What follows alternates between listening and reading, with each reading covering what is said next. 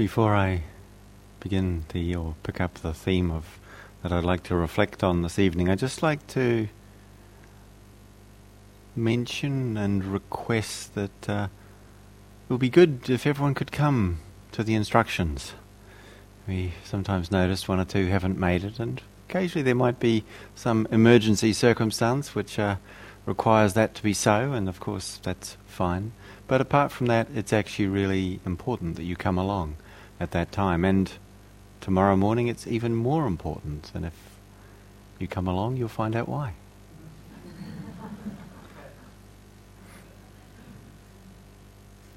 and I know that most of you have been coming, and that's fine. And if, I'm sure there's been reasons why if anyone wasn't able to be there. But uh, nonetheless, We'll tell you a little more tomorrow. But the day will be a little different than today. Every day is a little different, isn't it? So I haven't told you much. I'd like to offer some reflections on a theme that uh, feels for me very central to the teachings of the Buddha, the teachings of of what it means to embody the awakened heart. And the, the theme that, uh, that I'd like to speak to is what it means to understand, to know, to live in the truth of the end of separation. We have, and we can notice one of the fundamental human tendencies is to to separate, to make distinctions, to make boundaries. One of the remarkable benefits of our conceiving minds and our intellectual capacity is what we call discernment, and it has many useful functions. But we also have the the capacity and the tendency to draw what seem to be or create, in fact, what seem or appear to be very absolute distinctions, divisions, boundaries, and what we could call separations. And this this tendency to separate in many ways could be understood as very much the basis of the suffering that we experience that's fundamentally rooted in a disconnection from life. And the disconnection is founded in a, in a perception, in a separation that we are well served to reflect upon, to look at, to examine, we could say, and to understand the heart of wisdom, the, the essence of the Buddha's teaching, the Dharma, is to embody the awakened heart that sees through the appearance of separation. And uh, I'm trying to polish my glasses, which I thought I'll wear glasses this time so I can actually see the screen properly. One of the lenses has just fallen out, so I'm just going to try and put it back. I should probably get a, a real pair of glasses rather than cheap magnifiers, but uh, it does happen now and then, these things. You've probably noticed them elsewhere in your life. And maybe it's going to go back in, and maybe it's not. Interesting. Well, this might be an interesting solution to the funny thing that when I wear a pair of glasses, I don't like to because then I actually can't see everybody in the room that well. So maybe my glasses are offering me a solution. I'll see how that works. It's, unfortunately, I'm not sure if it's going to, but let's see. Hmm, that's a really interesting. that's a really interesting um, perception. I think I'll work just a little longer on the glasses um, and see. They, they probably will go back together. Um, you know, I think it might just have done it, but thank you for the offers. Okay, thank you, Faith. I'll see if these fall apart again. I might retrieve that pair. Thank you, Leela. Um, I think we've survived that particular separation. So to see, through, it's interesting, I'm seeing through the appearance of separation. Um, I didn't quite have uh, that particular version in mind, but uh, one of the things I think that we notice that stands out as our practice deepens, as we settle more fully, more wholeheartedly into this this process, this journey, this unfolding of, of what takes place in a retreat such as this for us is that there's a, a way in which the sense of boundaries, of edges, of a kind of hard division and distinction starts to soften, starts to blur. Perhaps even at times we feel it beginning to dissolve, to no longer be tangible, perceptible, or solid to our, our senses and to our, our perception.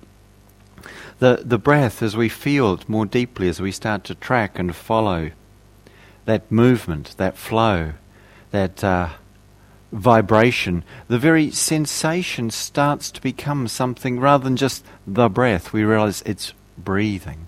And the very breathing actually starts to become something fluid. And we can't quite say, is it just this here in this part of my body? Or perhaps it's equally taking place in the whole of my body. And maybe it's not just taking place in my body, because in fact it's taking place around my body. And we may or may not think in these terms. We don't need to think in these terms. But we might just start to have this sense of, of a kind of a softening, a kind of a dissolving of what's solid. I shouldn't do this, should I? I should leave well enough alone, but these glasses are really smeary and dirty. So, in order to help me able to be able to actually see through them, I'm going to try once more.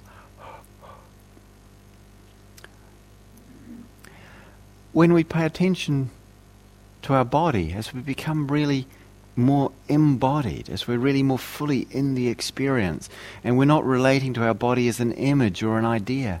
And we notice, so what does it feel like down there where the thing that I call my butt or my bottom or my behind, where it meets the cushion or the chair or the mat? We say it regularly, don't we? You feel where your bottom rests on the seat or the cushion. We tend to think, yeah, there's my bottom resting on the cushion. But if you get your attention right down there and get intimate with it, if you're not shy about that, and I encourage you not to be, to let yourself feel, can you feel that as if there's some place where your bottom ends and the cushion or the seat begins? Is there really such an experience or a place? Or isn't it there's this feeling of firmness that's revealed? Or maybe it's softness revealed by the two, in a sense, realms of experience that we call bottom and that we call seat. They come together and they reveal a firmness, but it's not bottom or seat. It's just this. It's just this. And that that sense that we get from that when we feel something more soft, the body as a, as a field of vibration, rather than a bunch of different bits, arms and legs and organs and things, or however we relate to it. Actually, from the inside, we see it's this field of vibration. And if we take our attention to the periphery, to the edges of that field, it doesn't just suddenly stop and become something else. Have you noticed this? It actually just sort of slowly flows, dissolves, merges, and blends into a field of experience that extends beyond this body. And there isn't a place when we feel from the inside where body stops and not body begins. In fact, of course, our body is full of little holes. And through those little holes, there is a movement and a passage. It's the pores of the skin, a movement and a passage of, of matter, of material, we could say, that doesn't recognize a, an, a sort of a fixed boundary at all and fortunately for us, doesn't. As we look closely at our experience, at one level we start to see that all the things that seem solid, like there's events and phenomena happening, and they seem quite solid and maybe they seem like they stay in a certain way for quite a while.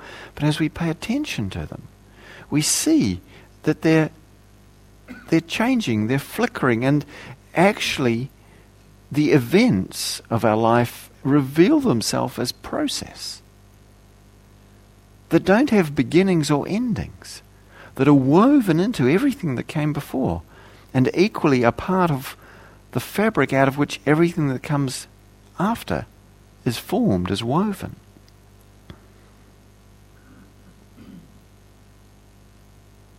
This heart, mind, body, we've talked about this in different ways. They're so intimate with each other. They inform each other. They condition or shape each other profoundly.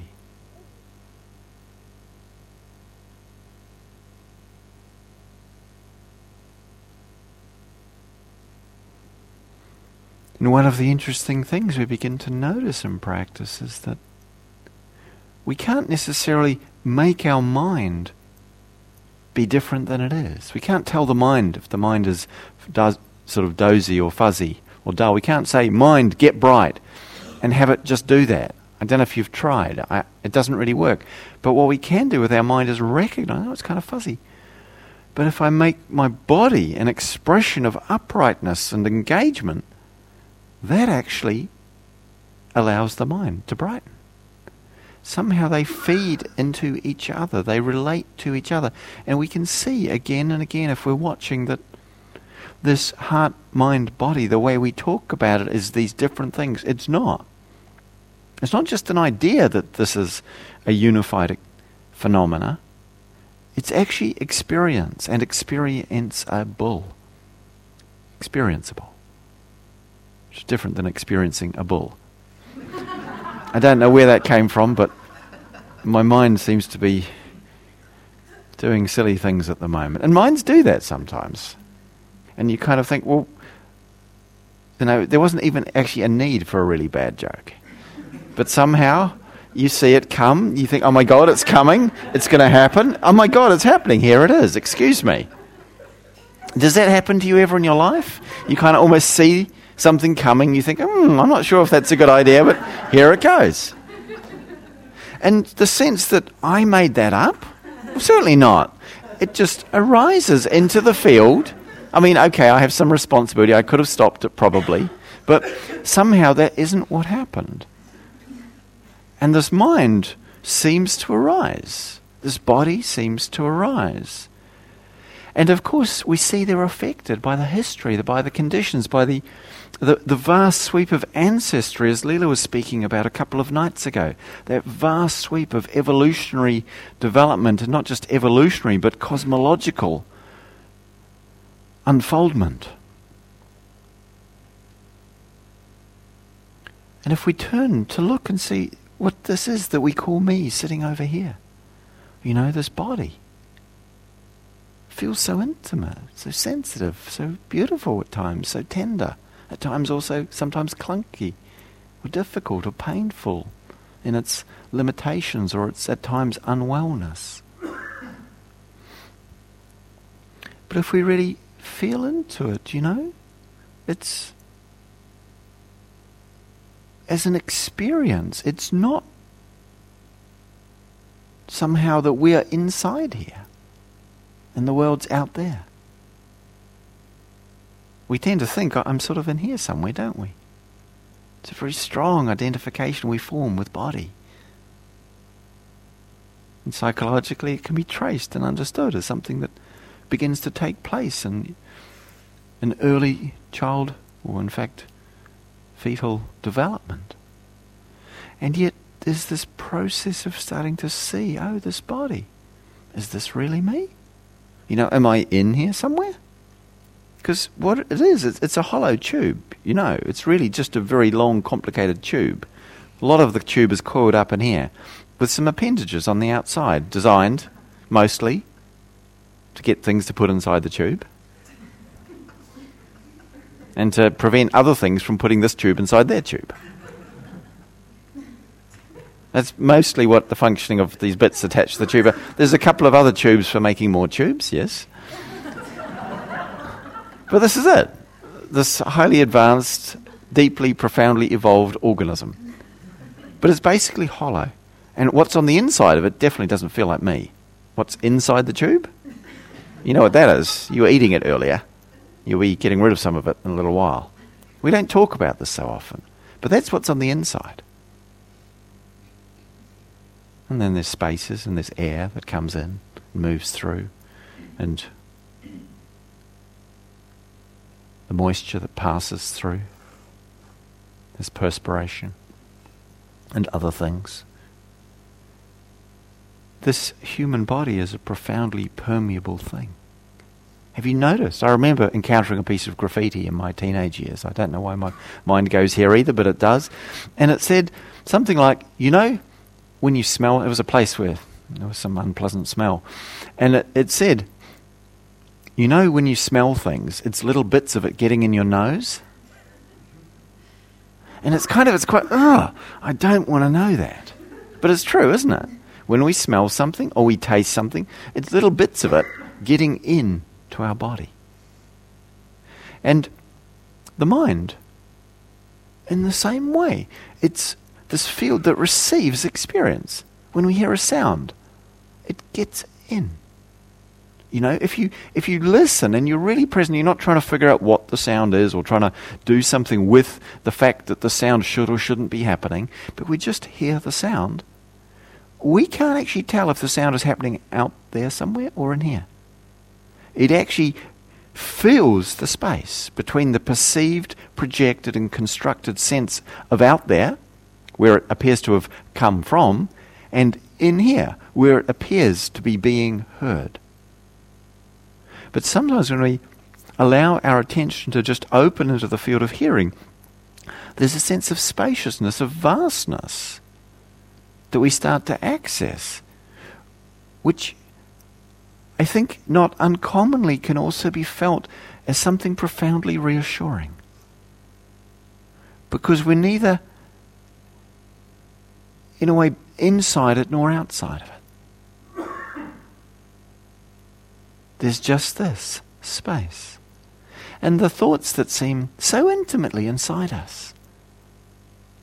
You know, thoughts, they feel so much to come to be me, to be coming in here. And yet, where do they come from, these thoughts? Where do they arise from? Almost all the thoughts we ever had, we heard from someone else. Do you know how many original thoughts you're likely to have had today? That you never heard from anyone else? That you never thought yourself before? I suspect very few. I don't know. Maybe you're sitting there having original thoughts all the time.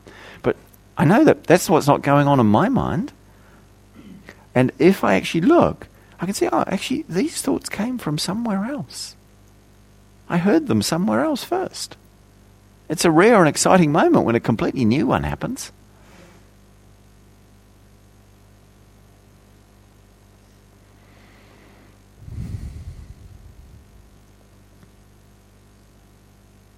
And what's interesting is this very thinking process by the way it relates in terms of concepts that discern and therefore distinguish and therefore appear to separate this from that, me from you, inside from outside, us from them.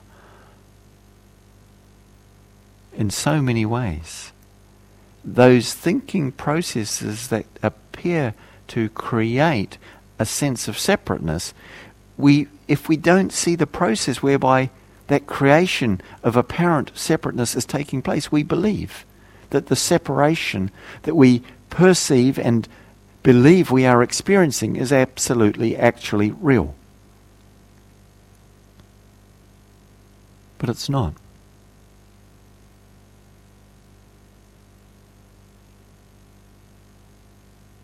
The experience of fear has this very strong sense of otherness in it, the sense of the way we're organized and wired up to attempt to self preserve. The, one of the interesting things about fear is that all fear comes down in one way or another to attempt to protect against annihilation, whether physiological or psychological annihilation. In a sense, it's all about avoiding death. And fundamentally, it's bound to fail. Because we can't. Nobody does. Nothing does. Ultimately, succeed in the endeavour to exist forever. And it's actually probably a good thing too. I mean, it'll be kind of crowded.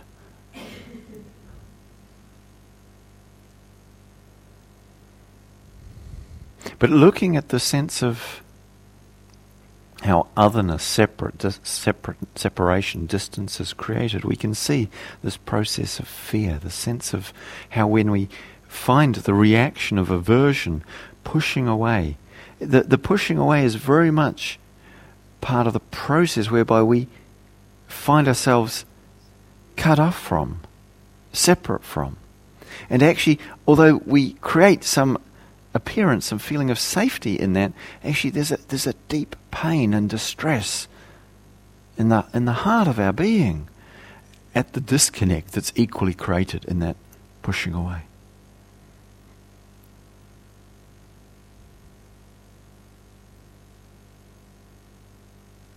There's a beautiful passage from Rilke where he speaks of our relationship to fear. He says, We have no reason to harbour any mistrust against our world, for it is not against us. If it has terrors, they are our terrors. If it has abysses, these abysses belong to us. If there are dangers, we must try to love them. And if we could only arrange our lives in accordance with the principle that tells us that we must always trust in the difficult, then what now appears to us to be alien will become our most intimate and trusted experience. How could we forget those ancient myths that stand at the beginning of all races? The myths about dragons that at the last moment are transformed into princesses. Perhaps all the dragons in our lives are only princesses waiting for us to act just once with beauty and courage. Perhaps everything that frightens us is in its deepest essence something helpless that wants our love.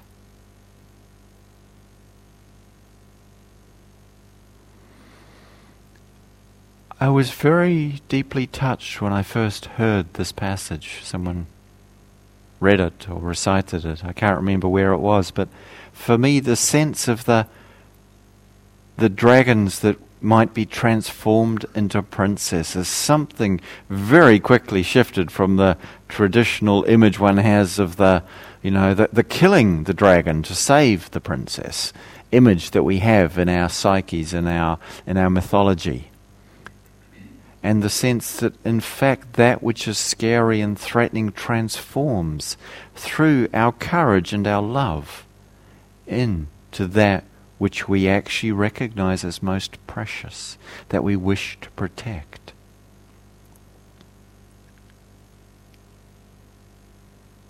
Something helpless which wants our love. And the movement of love is that which actually passes through the apparent or moves through, is unbound by the apparent separation, by the distance. The very nature of love is it that it is not bound by that. And yet, in our perception, in our conceiving of life, in our relating to the phenomenal world in the way that we tend to easily do, we create the sense of disconnect, as I said, in which it somehow allows or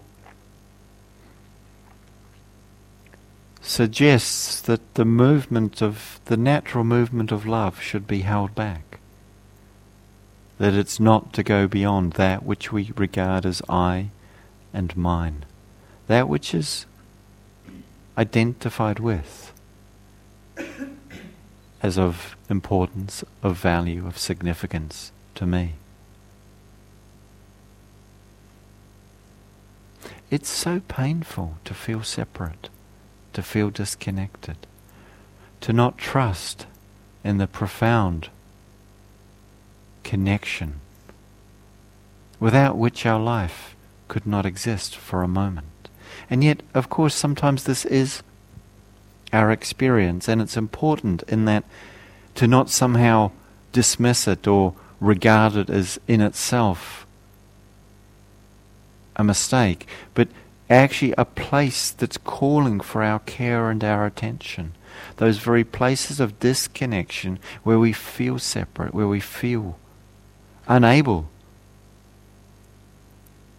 to make contact with the, the tenderness and warmth of our life, the caring, the cherishing of our life. These are places we actually have to make room for. We have to learn to care for. We have to learn to meet and to feel, to become intimate with. Not all at once, but slowly and over time, to become intimate with. To not make them somehow apart from what we care about. And so we don't transform the experience of disconnection by somehow moving around it to the place of connection. We only transform it by being having the courage and the tenderness of heart that it requires to enter into it, to know it fully from the inside, and in doing so understand that while we may indeed have that feeling, the truth is something different than that. Insofar as when we are open to being touched by and touching those places, we actually find they offer us a remarkable and profound opportunity for connection. And something in our hearts longs deeply for this.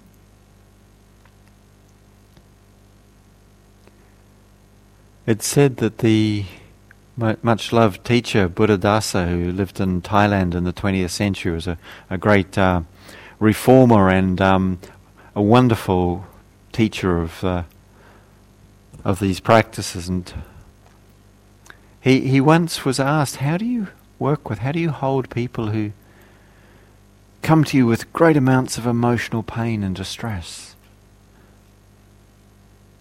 And interesting, you know, to reflect that we had this, the movement of these teachings into our culture came as a result of the people of our countries and to a significant degree North America being in Southeast Asia engaged in war. That's how they came to be there, many of the people who subsequently came to encounter this, to bring it. But he, Buddhadasa, he responded, he said, I surround them with loving kindness. These people who come with a lot of emotional distress and pain, he says, I surround them with loving kindness and then I send them out into the nature, into the forest,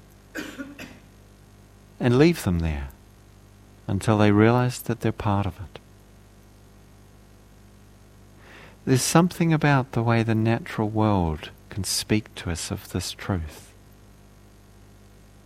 There's something about the way that as human beings we've come to imagine that somehow the natural world is something we are not partaking of, when in fact we are only that, nothing but that, never anything other than that.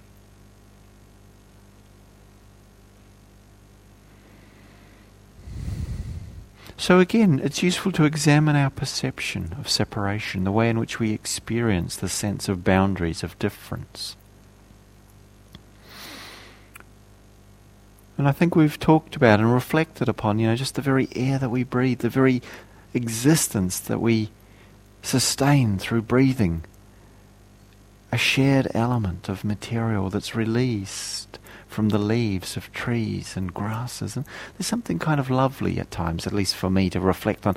Oh, yeah, what I'm breathing in was inside the leaves of green things. How, how sweet. Not so far away, some of them. But of course, some of what we're breathing in was within the lungs and the cells of our neighbours also. And sometimes we're a bit more like, hmm, not sure if I want to be breathing in what somebody else just breathed out. It's kind of like, hmm. But I'm quite happy to breathe it in if a tree breathed it out. I mean, What's going on there? What is it about our relationship to human life that leads to that kind of response?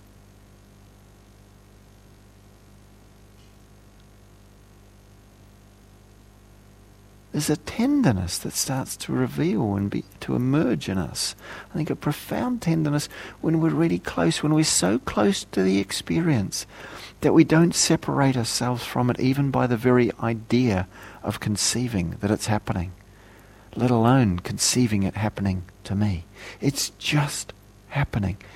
And it's happening prior to the conceiving that describes it, that discerns it, that separates it that puts experience into boxes.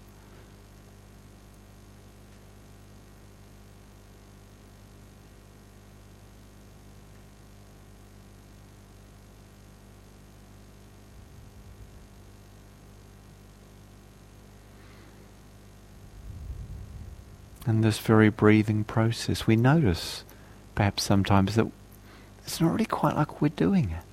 It rather fortunately continues happening when we're completely unconscious, spaced out. So it's not happening willfully. And to some extent, we might feel like, oh, yes, well, it's the autonomous, autonomous nervous system, autonomic nervous system, doing its thing, you know, functioning along. It's true. And yet, sometimes, if we really feel what's happening, it's hard to tell if we're actually breathing in or if the world around us, the whole universe, is simply just breathed out and our body inflates as it breathes out. And as it breathes in, the air is just drawn out of our body into it.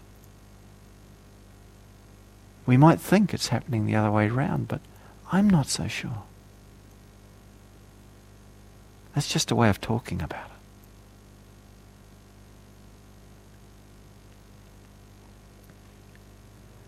And we begin to sense someone mentioned about encountering a, a small creature. And we sometimes do. And can feel just how our heart responds, you know, to the the mice that sometimes appear or the the bunny rabbits on the lawn, the cows in the field, and we, we feel a sense of something in our heart touched deeply. It's like in this most intimate part of our own experience, we are affected by something that appears to be outside. But by the very fact that affects us, impacts us so deeply, it's speaking to, it's pointing to the fact that it's not. It's not outside in the way we think of it.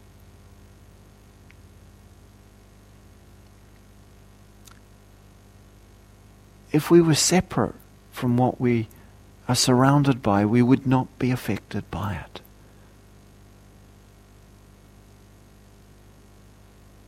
And we're completely and profoundly affected. That's what it means to be what we are, to be affected. And to be responding, to be affecting. We are affected and affecting constantly.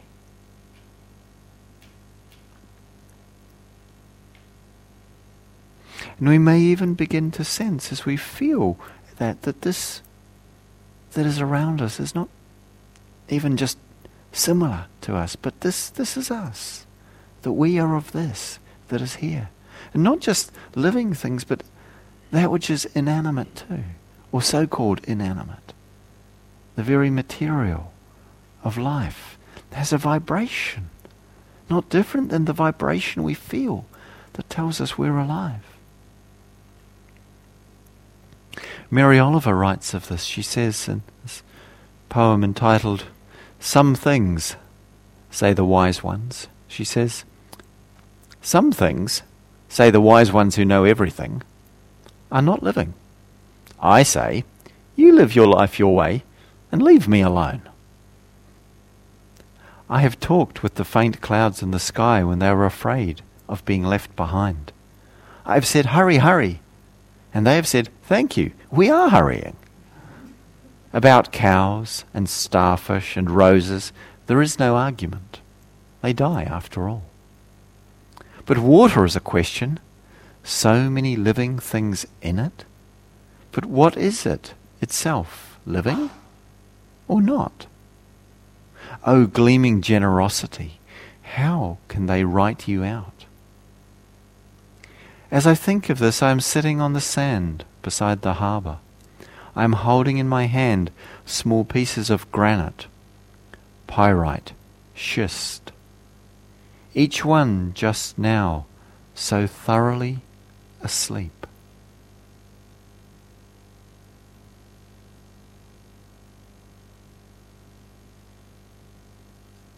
And I love I love Mary Oliver's poetry and there's this this image, the sense of and I, I tend to pick up stones. I have stones from all around the world in my house and in my garden. Mostly small ones, occasionally larger ones. And there's something about just feeling this the sensitivity of this is life in one of its forms of being asleep.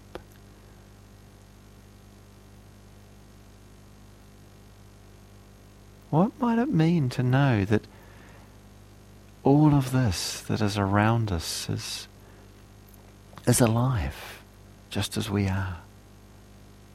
You know, we've t- talked on, I think Leela mentioned also about gravity, what a blessing it is, a couple of nights ago. I think that was. And, you know, for, for me, it's not just fortunate. I, I totally have that sense of how fortunate we are, but, but what is it actually saying? You know, the fundamental characteristics of, of matter, subatomic and um, sort of, I don't know, ordinary level matter. Sure, there's a proper word for that somewhere. Gravity is the, the basic force that they recognize in the universe. There's two forces gravity and the force that keeps it pulls um, subatomic particles together, the attraction between electrons and neutrons. These are the fundamental forces that seem to generate everything. And interestingly, gravity, what you know what that says? It says that matter is attracted to other matter. The more matter there is, the more it wants to be close with it. That's what it is. The more of it there is, the more it wants to be close with it. And that's what it does. At a subatomic level, level, likewise, it's actually this pull to come together. There's something of that that speaks perhaps of our hearts and our pull, our draw to be close, to be intimate, to know fully and deeply for ourselves in this place, in this location, the depth of our participation in all of this that we call life, that we call existence.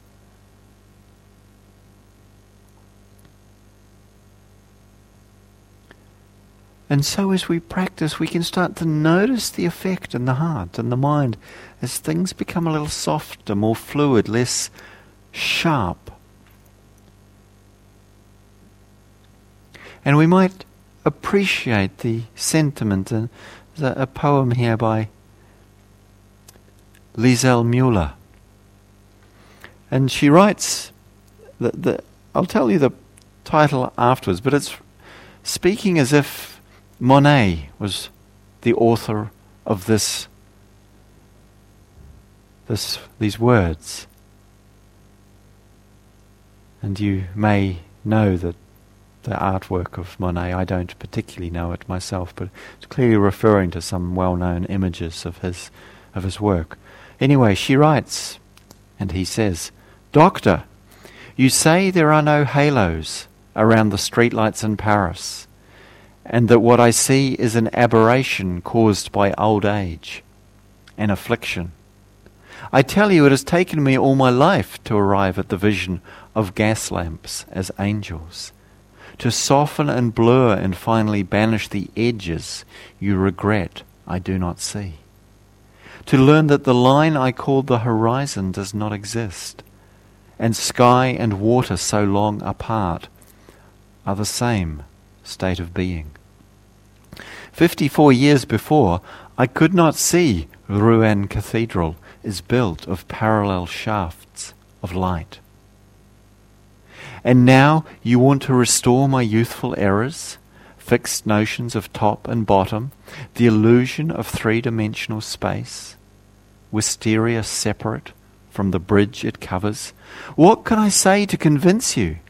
The Houses of Parliament dissolve night after night, to become the fluid dream of the Thames. I will not return to a universe of objects that do not know each other, as if islands were not the lost children of one great continent. The world is flux, and light becomes what it touches, becomes water, lilies on water, above and below water, becomes lilac and mauve and yellow and white and cerulean lamps, small fists passing sunlight so quickly one to another that it would take long streaming hair inside my brush to catch it, to paint the speed of light. Our weighted shapes, these verticals, burn to mix with air and change our bones, our skin, our clothes to gases. Doctor, if only you could see how heaven pulls earth into its arms and how infinitely the heart expands to embrace this world. Blue vapor without end. The poem is entitled Monet Refuses the Operation.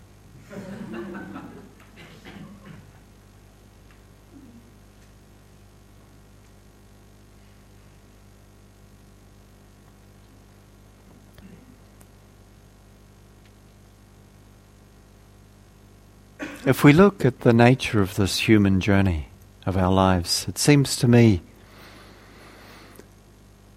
that we come in with a natural and remarkable capacity for love, for care, for a willingness and a, and a need for connection. There's an inherent caring, an inherent benevolence, I would say, in what it is to be a human being. And yet the expression of that is limited by the way in which we tend, often unconsciously, habitually, and compulsively, to identify with a partial and a limited sense of what is here, of what is real, of what is true the sense of self, of me, of I, of what is mine, of what I feel close to, myself, my family, my community, my identity groups, whatever they might be. Whether social class, ethnic group, national, religious, even special identity. I'm human being and I'm not so interested in those other kinds of beings. Or I'm a mammal and I'm not so interested in the scaly ones or the cold blooded ones.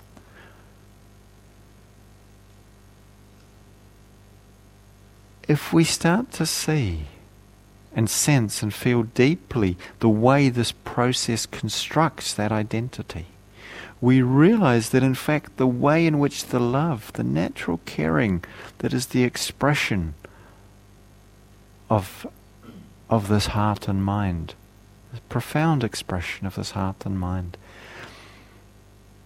that the, the closing of the heart is born of a process of somehow pulling back from the participation in something unbounded that perhaps we can't quite handle to begin with. We don't know how to handle because it's more, it seems, than we can handle. And that's understandable and natural. And yet, as we start to soften the the sense of identity, the sense of affirming our separateness based on taking this location as somehow defining me apart from, separate from, different than what is around me. There's a there's a way in which the boundedness, the limitedness, the constriction of that movement of love of the heart starts to open up, starts to open out. It's so painful to identify with just a fragment of what we are. To hold ourselves to be so much less than what this is that we are.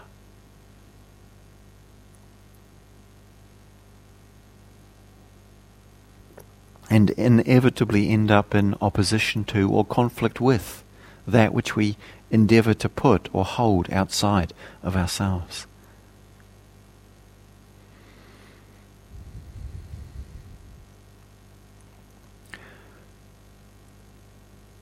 When we don't leave anything out, when we don't constrict our heart by identifying as being this and not that. There is a way in which the sense of boundaries begin to dissolve. And in that, the natural love of the heart is something boundless. It's no longer constrained. The natural loving capacity we come in with needs the support of wisdom in order to know and to manifest its full expression and potential. So we talk about this practice as a wisdom tradition not because it isn't equally concerned with love, but because it's wisdom, it's seeing what is true that releases the constriction and the limitation on that love. That in its flowing, in its movement, in its expression is actually the fulfillment, the healing, and the the depth of of meaning and of value and of satisfaction, fulfillment that we long for, that we long for so deeply.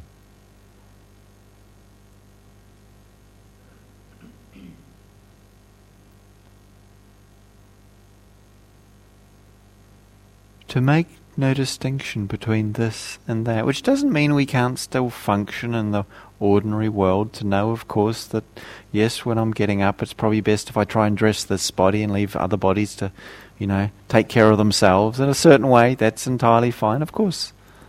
We need to do that. But not to imagine that that says anything ultimate about what we are.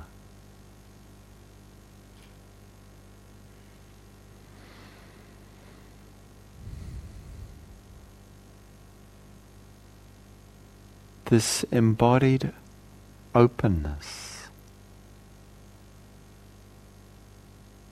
allows the very nature of life, which is love, equally as it is wakefulness. It allows this to be known directly. We can't conceive it, we don't get it with our thinking heads, it doesn't make sense because that organ is not designed for this function. It's the wholeness of the being that resonates in the knowing of what can be understood, can be realized, can be embodied in this journey of awakening.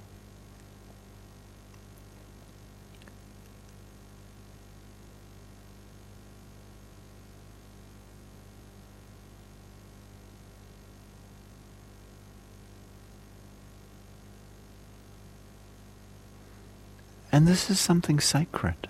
This is something blessed. This is something uplifted. To know this, to be this.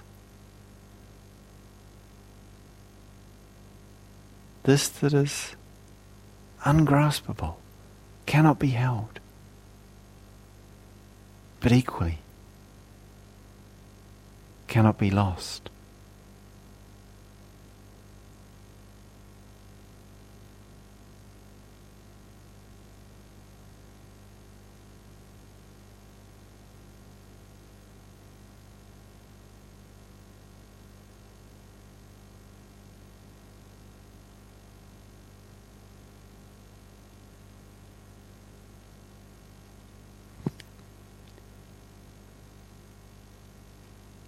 So we have this opportunity, this life,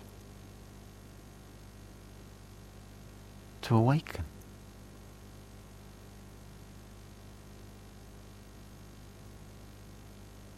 To know and to live the deepest truth that can be known, that can be lived.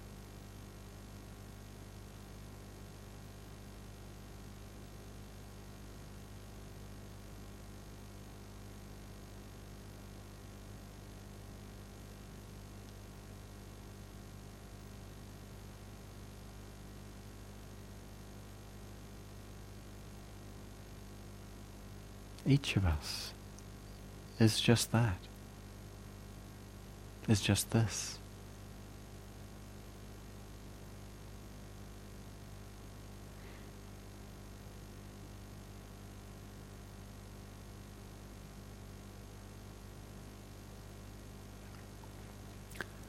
The beloved Indian saint and teacher in the 20th century, uh, Nisargadatta Maharaj, he said, Wisdom tells me I am nothing. Love tells me I am everything. Between, between these two, my life flows.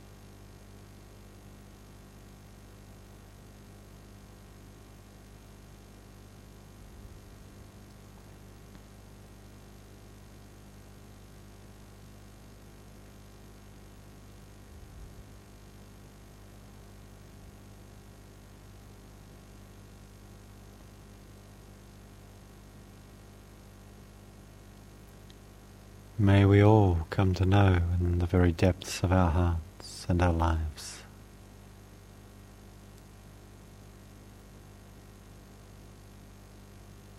that we are inextricably a part of all that is.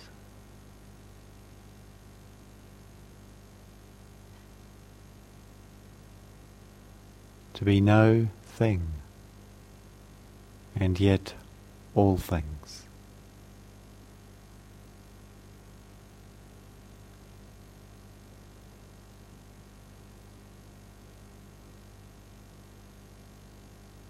Embodying the awakened heart of life.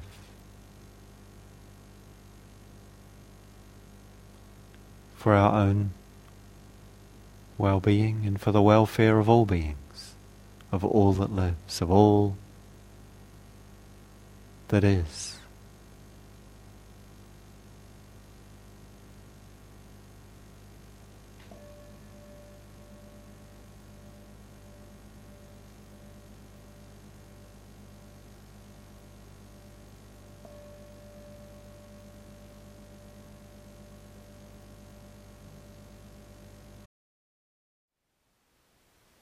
Thank you for listening.